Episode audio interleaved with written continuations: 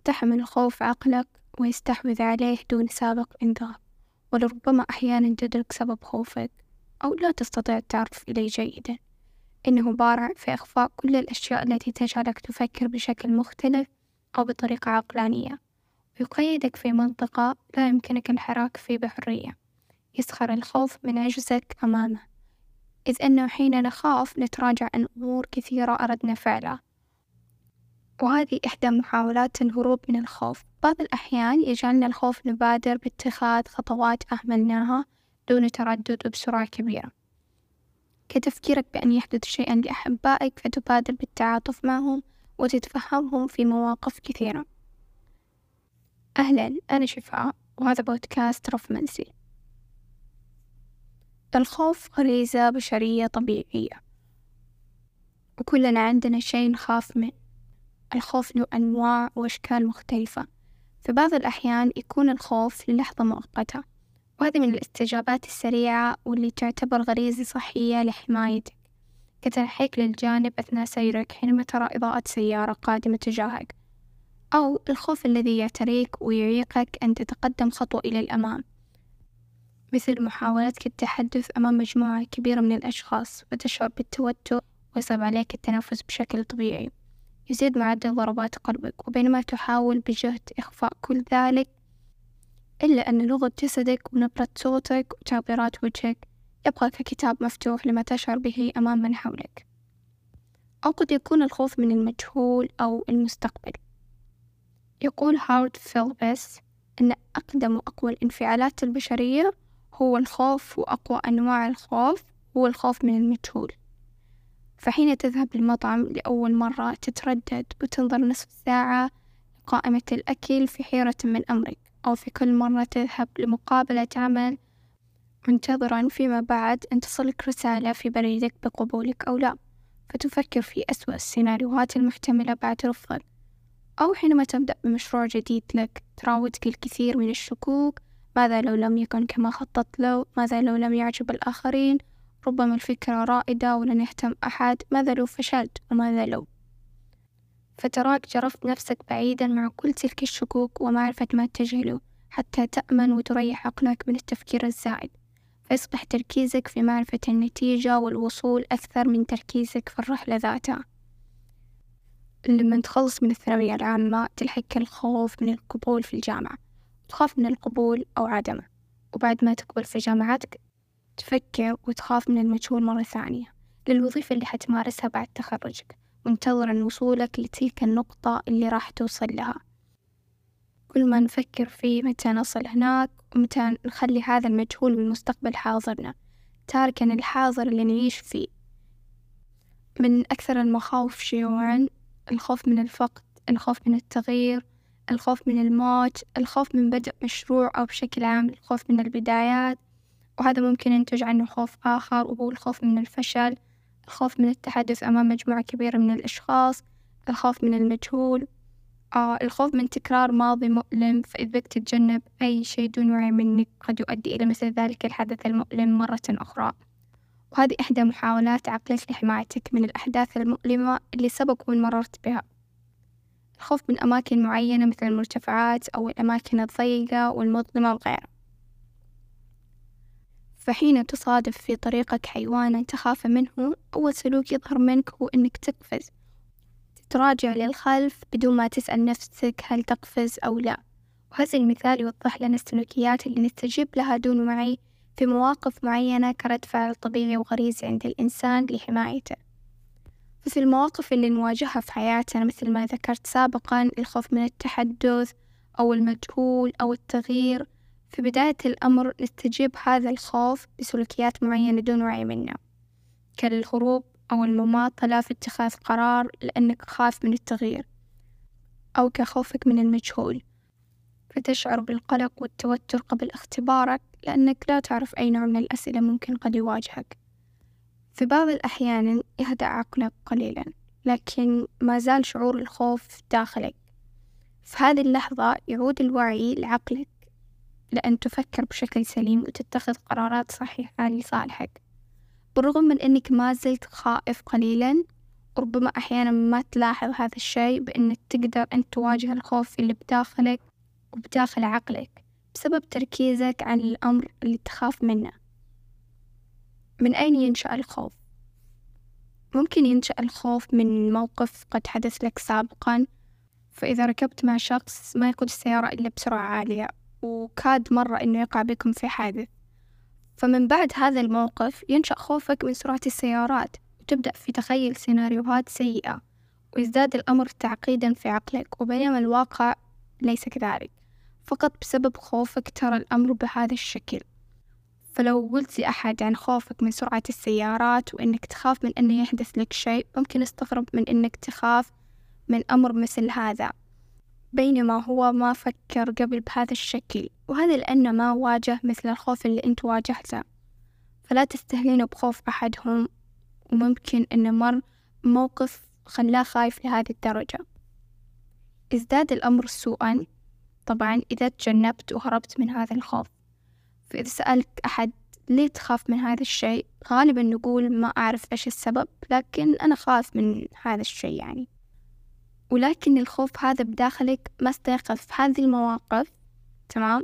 إلا لأنك مريت بشيء سابق. وبعض المخاوف ممكن ما تظهر من شيء حصل معك قبل إنما هي من تخيلاتك. فإذا كنت واقف في جبل شاهق ونظرت للأسفل فتخيلت إنه يصير لك شيء يظهر عندك خوف شديد في مثل هالموقف وهو الخوف من المرتفعات. وأحيانا الخوف ما يحتاج تكون بمكان معين أو يكون عندك تجربة سابقة. الخوف يظهر إذا رأيت صور أو سمعت قصص من أحد من تجاربهم فممكن تبدأ تخاف من هذا الأمر تحديدا. بينما ما يحدث في عقلك هو أن هذا الخوف يحاول حمايتك من التعرض للخطر والأمور اللي تهدد أمانك ومنطقة راحتك. الخوف ممكن يخليك ما تشوف للأمر اللي تهتم له على شكله الطبيعي. بمعنى أنك ممكن تتراجع عن أمر أنت تهتم له فقط لأنك خايف. خايف من أنك ما تنجح. خايف من أنك ما سويت الشي اللي عليك بالشكل المطلوب منك خاف أنه ممكن يقولون عنك شيء وما كنت مثل توقعات الآخرين. شعور الخوف شعور غير مريح أبدا. بداية من احتياله عليك وسلبه لراحة عقلك إلى تغيير نظرتك للأمر ذاته. يخليك الخوف تقع في فخة بأنك عاجز. وما تقدر تسوي شيء حيال هذا الأمر وبأن هذا الأمر عبء ثقيل لا يزيح فيبدأ حيله ينطلي عليك شيئا فشيئا فتقول ماذا لو تراجعت؟ يبدو كأن الخيار الأفضل ماذا لو لم أتخذ هذه الخطوة؟ ما أبغى أستمر في هذا الخوف فخليني أهرب منه بأي طريقة. أو فقط خليني أقف ساكنا وما أسوي أي شيء وتعتقد بأن هذا بدورة حيخلي الخوف يختفي. تقول لنفسك بأنك ما راح تفكر بالأمر مرة ثانية وإذ بك بعد ثواني غارق في تلك الدوامة. يخليك هذا الخوف إنك ما تمتلك في حياتك سكون وبأنه قدر يحصرك في زاوية ضيقة جدا. فتحاول الهروب بأسرع ما يمكن من هذا الشعور والبقاء خلف الجدار الآمن والمألوف في عقلك. معتقدا بأنه يحميك.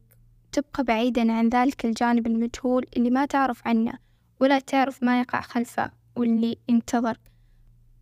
وهذه من أكبر الأسباب اللي يخلينا ما نغادر منطقة راحتنا لأنه مألوف ومعروف بالنسبة لنا ونعرف غالبا أن نتيجة الشيء اللي بنسويه في هذه المنطقة.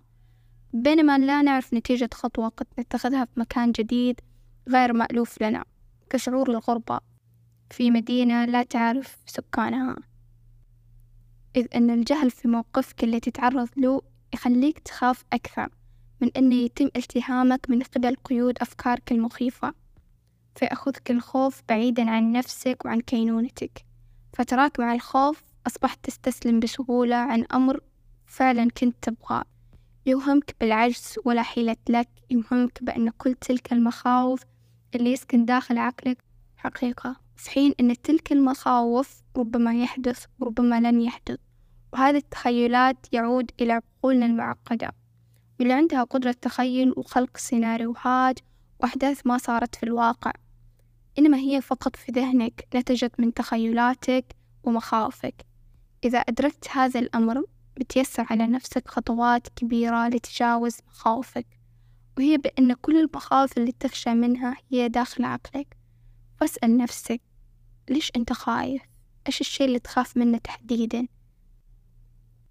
لازم تضع حد لخوفك في نقطة معينة حتى لو خفت مرة في حياتك في شي وتجاوزته بسلام هذا ما يعني إن بعد هذا الموقف الخوف من حياتك حيختفي الخوف ما يراودك عشان يخليك إنسان بائس ومرهق وعاجز فكريا وسلوكيا الخوف هو جزء منك كل ما حاولت الهروب منه بتلاقيه يطاردك ويحاول أن يلفت انتباهك بأي طريقة فيشغل عقلك بأفكار ومخاوف كثيرة في حين أنك إذا حاولت تحديد خوفك وتستمع له يمكن في حد ذاته أنه يقلل ويحررك من مخاوفك. اعترف بأنك خايف من أمر. اعترف بأنك تخاف تواجه هذا الأمر بسبب هذا الشيء. نحاول بأقصى طاقتنا أن نقلع جذور مزروعة بداخلنا وهي جزء منا. فالخوف مثل كذا. الخوف هو جزء منك. ما تقدر تقلع لمجرد أنه شعور مو مريح أو يخليك عاجز. تفهم شعور الخوف ولربما تخاف لأن الأمر يهمك أو إن هذا الخوف يحاول يحميك من شيء أو خائف لأنك ما زلت في بداية الأمر. فكما يقول هيمنغواي الحائز على جائزة نوبل للآداب المسودة الأولى لأي شيء سيئة. فإدراكك بأنك قد تخطأ وما زلت تحتاج لتدريب أكثر وتحسين صنعتك يخفف عنك العبء الثقيل اللي لازمك في طريقك بأنك من المرة الأولى تبغى كل شي يكون مثالي. لا بأس أن نخطأ لا بأس أن نخاف لا بأس بذلك. فقط اسمح لنفسك بأن يعيش مشاعره كونه إنسان وعلى قيد الحياة. ولأن حياة الإنسان عبارة عن منحنيات. ما هي وتيرة ثابتة.